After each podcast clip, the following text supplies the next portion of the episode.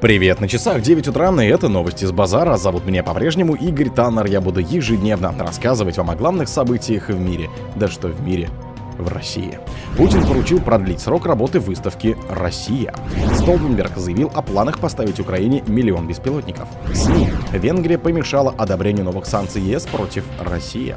В Норвегии прокомментировали возможный выход России из Арктического совета. В США конфисковали тысячи машин Porsche, Bentley и Audi, пишут СМИ. Самарские ученые изучат эволюцию молекул в космосе. Спонсор подкаста — Глаз Бога. Глаз Бога — это самый подробный и удобный бот пробива людей, их соцсетей и автомобилей в Телеграме. Путин поручил продлить срок работы выставки «Россия». Владимир Путин поручил правительству продлить выставку России на ВДНХ до восьмого июля, сообщается на сайте Кремля. Правительству Российской Федерации совместно с администрацией президента Российской Федерации обеспечить продление до восьмого июля две тысячи двадцать четвёртого года, включительно срока проведения международной выставки форума «Россия», говорится в документе. Глава государства призвал предусмотреть необходимое финансирование и информационное сопровождение мероприятия, а также внести необходимые изменения в нормативно-правовые акты. Срок исполнения поручения первого мая две тысячи двадцать четвёртого года. Ответственным назначили премьер-министра Михаила Мишустина и руководителя администрации президента Антона Вайна. О продлении выставки на прошлой неделе заявил гендиректор Российского общества знаний Максим Дриваль. До этого Путин предложил пролонгировать его хотя бы на летний период. Столтенберг заявил о планах поставить Украине миллион беспилотников. Страны НАТО и их союзники собираются передать Украине миллион беспилотников, заявил генсек Альянса Йенс Столтенберг. Группа союзников НАТО совместно реализует цель по поставке миллиона дронов Украине. двадцать союзников также согласились на участие в коалиции по разминированию, сообщил он по итогам заседания министров обороны стран Альянса. Столтенберг добавил, что члены НАТО поставляют около девяноста девяти процентов всей военной помощи, которая получает Украина, а совокупная военная поддержка Киева с их стороны оценивается в сто миллиардов долларов.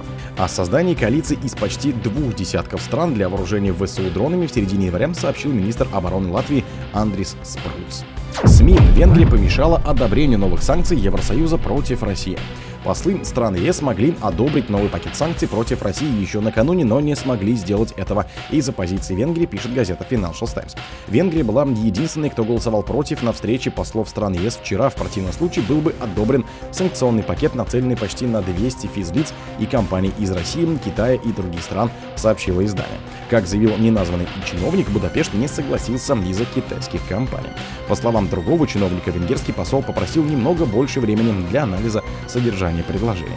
Как заявили чиновники, обсуждения по вопросу санкций продолжаются, и, вероятно, их также рассмотрят министры стран-членов Евросоюза на встречах на следующей неделе. Газета Politico отметила, что такая ситуация ставит под сомнение стремление Евросоюза ввести новый пакет санкций против России к двадцать четвёртому февраля. При этом, как ожидают несколько дипломатов, говоривших на условиях анонимности, задержка не должна означать, что символический срок будет пропущен. В Норвегии прокомментировали возможный выход России из Арктического совета. Представительствующая в Арктическом совете Норвегия будет сожалеть, если Россия покинет это объединение, заявила советник по связям с общественностью МИД Норвегии Марекин Брус Гор Харбит. Мы поддерживаем контакты со всеми странами-членами, включая Россию, и знакомы с позицией этой страны. Цель Норвегии — сохранить Арктический совет в целом со всеми восьмью членами. Мы считаем, что крайне важно, чтобы именно страны Арктического совета взяли на себя основную ответственность за решение общих проблем и обеспечение жизнеспособности и устойчивости региона. Поэтому мы будем сожалеть, если кто-то из восьми членов решит покинуть объединение, сказала она. Ранее Россия приостановила выплату ежегодных взносов в Арктический совет до возобновления практической работы в этом формате с участием всех стран-членов. На сегодняшний день вопрос о возможном выходе России из Арктического совета не стоит, сообщили в МИД РФ. В США конфисковали тысячи машин Porsche, Bentley и Audi, пишут СМИ. В США конфисковали автомобили Porsche, Bentley и Audi из-за деталей от китайского производителя, якобы нарушавшего законы о применении принудительного труда, пишет газета Financial Times со ссылкой на неназванные источники. Тысячи автомобилей Porsche, Bentley и Audi конфисковали в портах США после того, как поставщик Volkswagen обнаружил в автомобиле китайский компонент, нарушающий законы о борьбе с принудительным трудом, сообщило издание. Евросоюз, США, Канада и Великобритания неоднократно обвиняли Китай в нарушении прав человека в Синьцзяне, притеснении этнических меньшинств и использовании подневольного труда. Соединенные Штаты заявляли, что действия в отношении уйгуров можно расценивать как геноцид. Китай категорически отвергает все претензии западных стран. Самарский ученый изучит эволюции молекул в космосе. Ученые Самарского университета имени Королева запустили экспериментальную установку мирового уровня, которая позволит воспроизвести условия глубокого космоса и исследовать эволюцию органических молекул в нашей галактике, сообщили журналистам в пресс-службе вуза. Работы по сборке установки завершены, мы ее запустили. Проведены первые эксперименты и получены интересные результаты.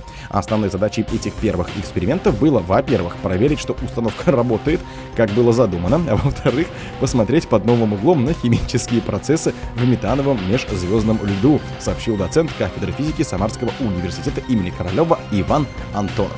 По словам ученого, метановый лед является достаточно хорошо изученной системой, в разных странах его уже облучали ультрафиолетовыми лучами, электронами, протонами, альфа-частицами и ядрами более тяжелых элементов. О других событиях, но в это же время не пропустите. У микрофона был Игорь Таннер. Пока.